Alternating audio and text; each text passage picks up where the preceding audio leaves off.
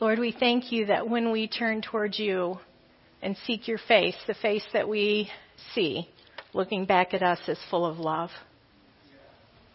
full of compassion, full of faithful kindness.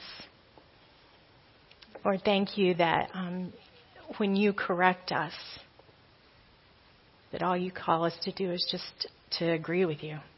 We're going the wrong way, and we just turn and come follow you again.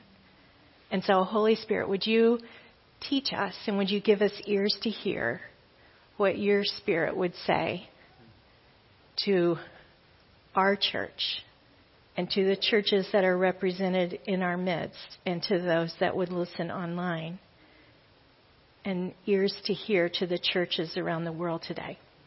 In Jesus' name. And all God's people said, Amen. Amen. Going to invite you to have a seat. Um, for those of you that are guests, our typical um, worship service goes till about 11:30. So, um, deep breath.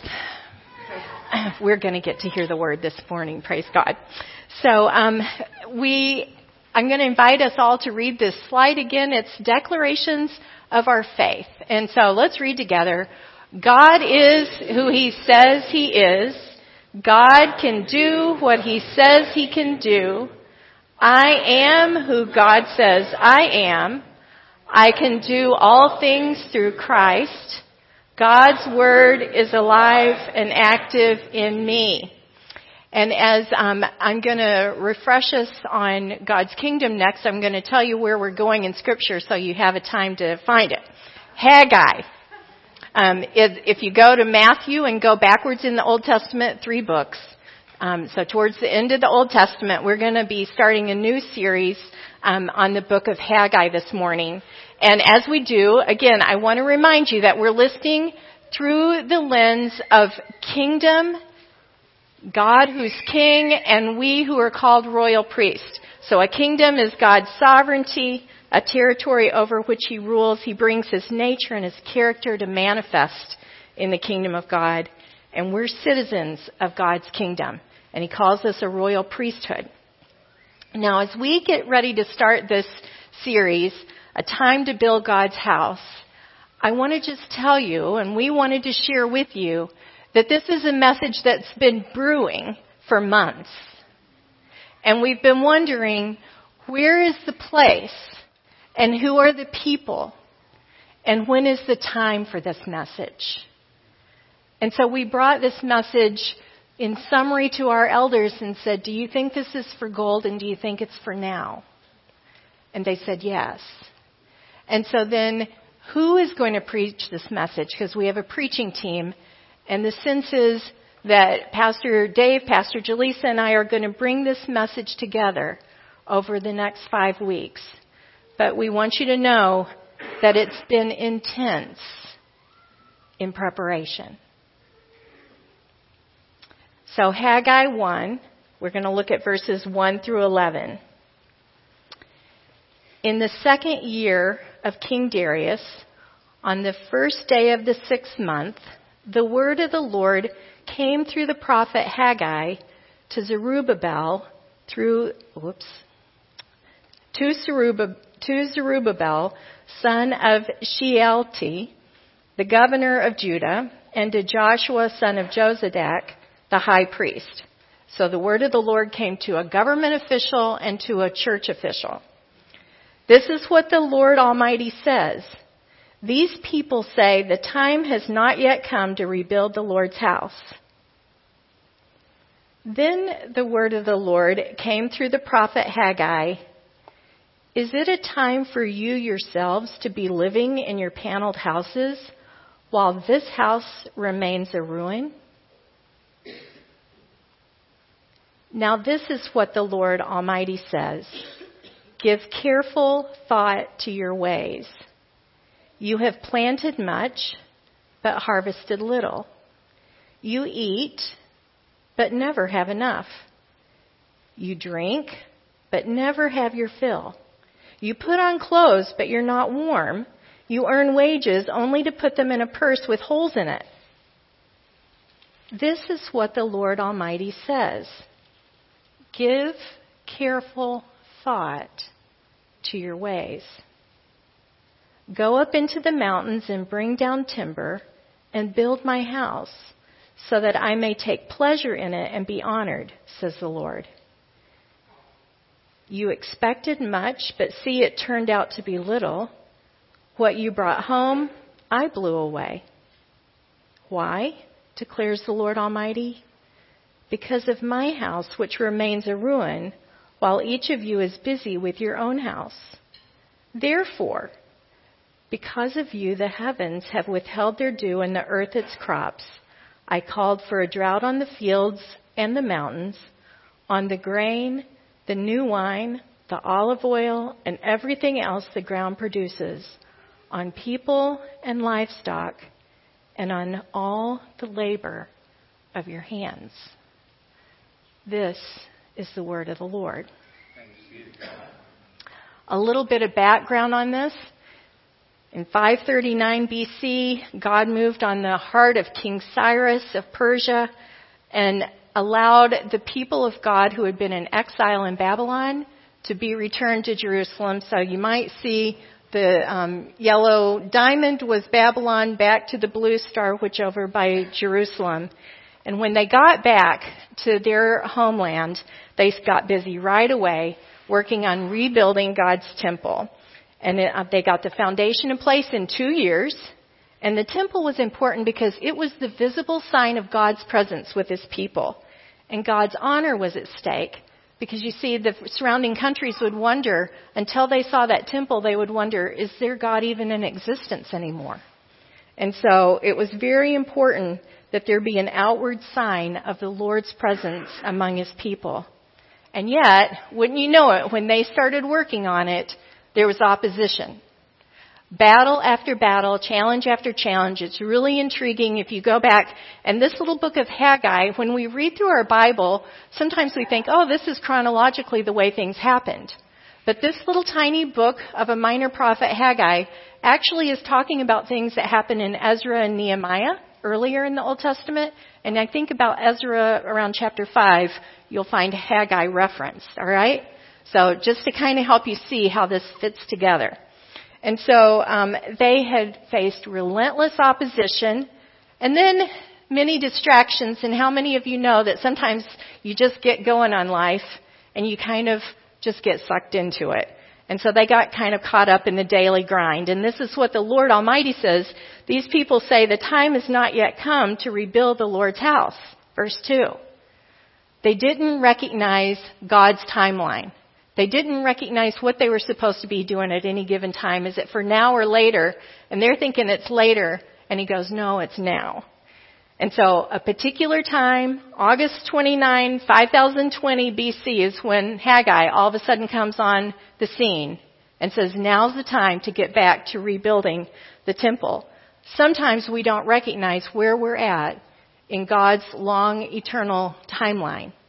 But things had to, it, it's so fascinating if you could go back and look at the research of how it all lined up politically to get it all to the point where there was going to be a cooperative government leader along with the religious leader to say, yes, now's the time. And so um, we need to align ourselves with God's priority and His timing. And he says, is it time for you to be yourselves living in paneled houses while this house remains a ruin? And paneled could mean wood paneling, but that was pretty rare back then. It could mean covering. Like, is it, is it okay that you've got your house completed and a roof while mine's sitting here with just a foundation laid? Friends, how does it feel when you're building something and you just get the foundation laid and then it stops? It's not inhabitable. A foundation is not a home. And if any of you have ever been in a building project of any sort and it gets hung up and, oh, you didn't pull this permit or, okay, now the frost line and, you know, we're too late in the winter, we have to pause on this. But can you imagine that it would go for one year and two years and 12 years of sitting there. If you're a neighbor, you're wondering what happened. Did they run out of money? Did they die? Like what has happened that there's just a foundation and nothing else has been built on this? And this is what the neighboring people were looking and saying, Israel, their God just has this temple with a foundation and nothing is there. And remember, this was to, the, the temple was to be the inhabitation of where God's presence would be in the Holy of Holies among His people with these inner and outer courts and all it's sitting is with these foundations laid. And so this remains a ruin. And God's design from the beginning was that He would dwell among His people. And He says in verse 8, so that I may take pleasure in it and be honored. Can you imagine? God took pleasure in being right in the midst of His people. And he would be honored. And that, and he says, don't worry about the supply. Just go up the mountain, bring the timber back, those are going to be the supporting structures. It was going to be a block, big stone construction, but those those um, poles would be side supports or even roof supports. And I think that's even a word.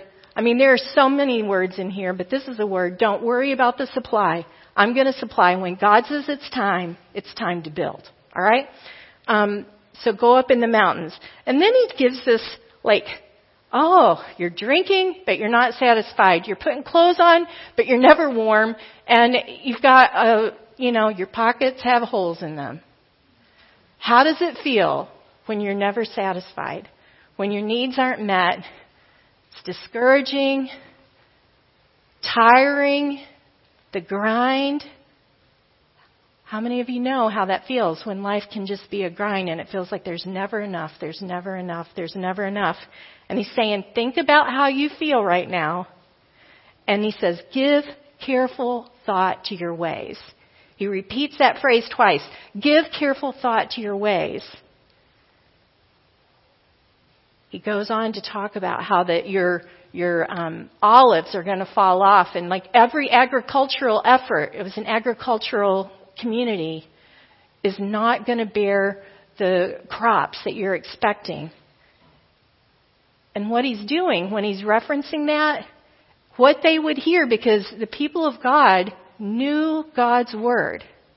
We in this community need to learn and become literate in God's word again. Because what they would hear is Deuteronomy, where he, Moses was so concerned that when they would go in the promised land and would be in prosperity, that they might forget to love and serve God. And he said, there's going to be blessings if you do and curses if you don't. In Deuteronomy 28, 38 to 40 and then verse 47, he's saying this, these curses will happen if you don't serve the Lord. You'll sow much seed in the field, but you'll harvest little. You will plant vineyards and cultivate them, but you will not drink the wine or the grapes because worms will eat them. You will have olive trees throughout your country, but you will not use the oil because the olives will drop off. And then in verse 47, because you did not serve the Lord your God joyfully and gladly in the time of prosperity. And so when Haggai comes with this message and says, pay attention to what's happening in your work and in your crops, they would be going, uh oh, uh oh, we've forgotten to gladly and joyfully serve the Lord. It's God's grace when He reminds us of His way. Because there were these blessings that had been promised when God set up His covenant with His people. And so not only would he, those words remind him of the, the um, curse, but would remind him of the great blessings if they would just turn, if they would repent, if they would turn and follow the Lord's way. This is what 28, 1, 8, and 10 says. If you follow, if you fully obey the Lord your God and carefully follow all of his commands I give you today, the Lord your God will set you high above all the nations on earth. The Lord will send a blessing on your barns and on everything you put your hand to. The Lord your God will bless you in the land he is giving you. The Lord will bless you as his holy people as he promised you on oath if you keep the commands of the Lord and walk in obedience to him then all the peoples on earth will see that you are called by the name of the Lord and they will fear you. You see, God's people on earth were to be a signpost. It was supposed to be like a neon sign that says, these are the people of God and He is a good God and He starts to bring His shalom and His peace and His order in our lives. This was supposed to be a walking testimony of God's goodness. That's what God's people were designed to be. And now we live in a New Testament time in a new covenant in Jesus. And so Jesus was the curse for us, but there's still these blessings. He says in Matthew, seek first the kingdom of God and his righteousness and all these things that you worry about, and it was talking about food and your clothing and so forth, they'll all be added. Seek first my kingdom. And so I want to just tell you that as we've listened and have conversations with you, sometimes we hear, oh man, life is just busy and it's busier and it's busier and it's sucking the life and the joy out of me and oh, I'm exhausted. Are you seeking his kingdom first? Another conversation, one of you said, Oh, you know, I just love my favorite time of the month is when I am serving the Lord and using my gifts in this way to help promote the ministry of the church. Thinking about one of our young people that has started to become a greeter and how that when that person sits in that seat and greets you, we just see the exuberance of the joy of the Lord. And so, is life still hard? Yes. But does God help and give strength and joy and peace as we're joyfully serving Him? And I could go on and on to say conversations that we hear, and I wonder and want to just turn back and go, are you listening to what you're saying lately? And might you even lay it up against the scripture and say, Am I living joyfully to serve the Lord? Or have I made the same mistake that these people have done and kind of got caught up in the grind and in the busyness? And I don't know. We haven't had conversations with some of you that are just visiting or even those of you that are here today for the first time. But I believe the Lord has you here for a reason, a very specific reason. And so Lord, give us ears to hear what your Holy Spirit would say. I want you to hear that even yesterday, I'm spending time with the Lord and I'm like, Lord Almighty, which is the term that He uses in this scripture, Most High God. And I'm saying, who is this message for?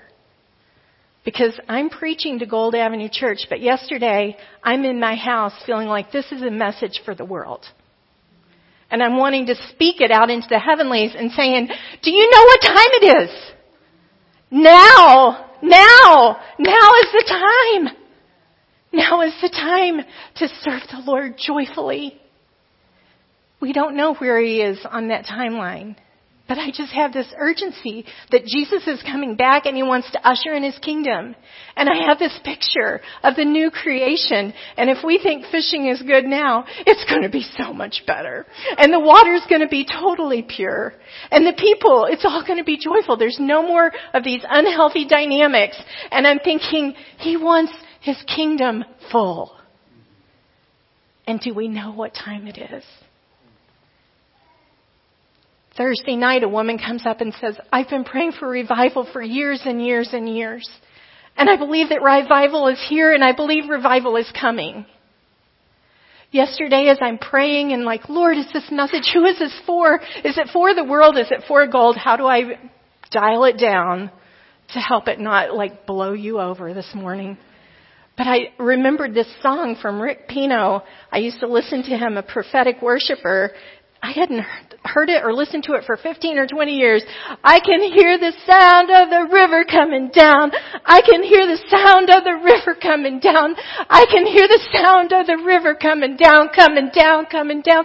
I'm just like, oh, the Lord is moving. He's working. And there, like, I just have to tell you, it's time to tell the good news of Jesus to our neighbors and our friends and be used by Him. And so the question is, what are we currently building with our lives?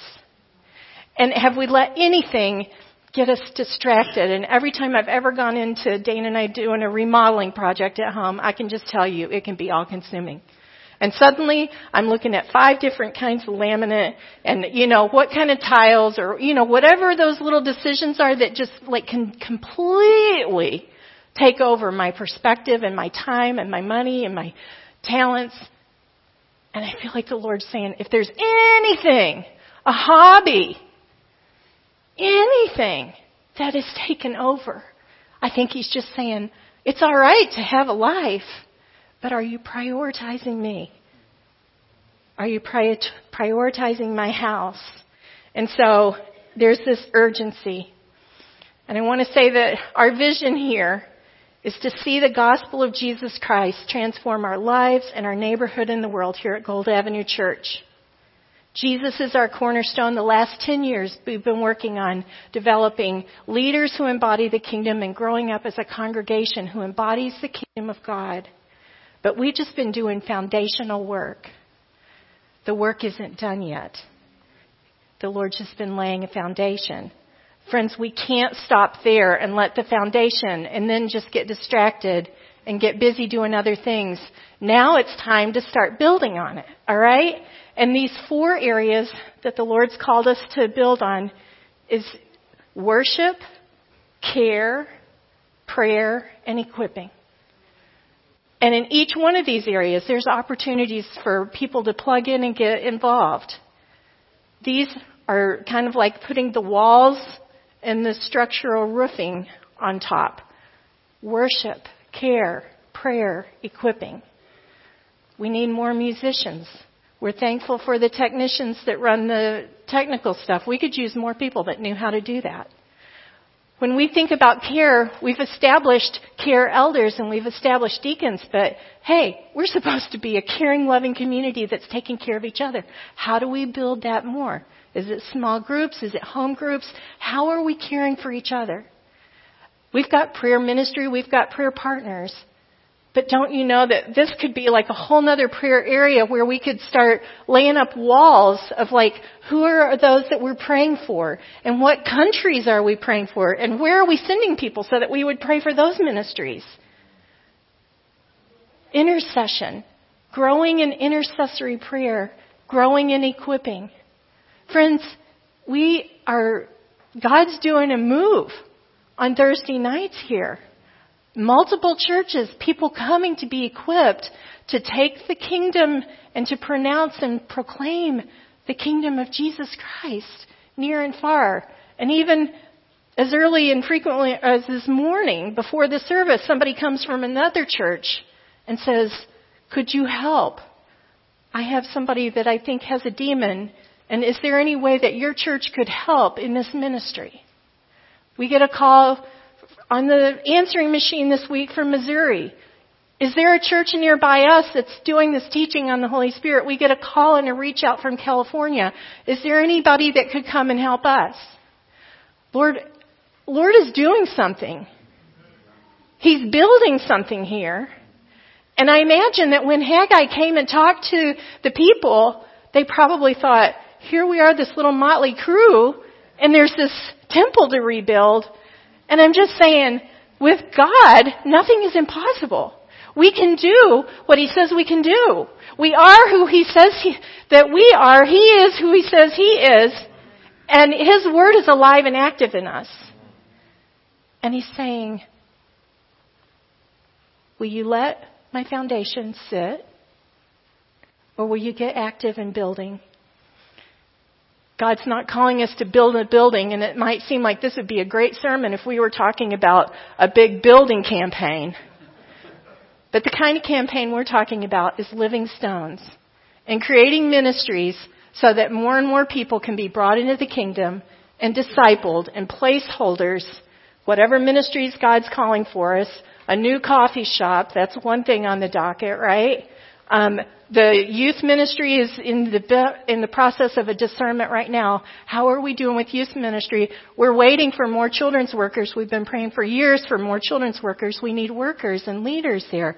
We need to pray them in. We need to see them identify their gifts. Same with youth ministry. Same with this, that, the other ministry.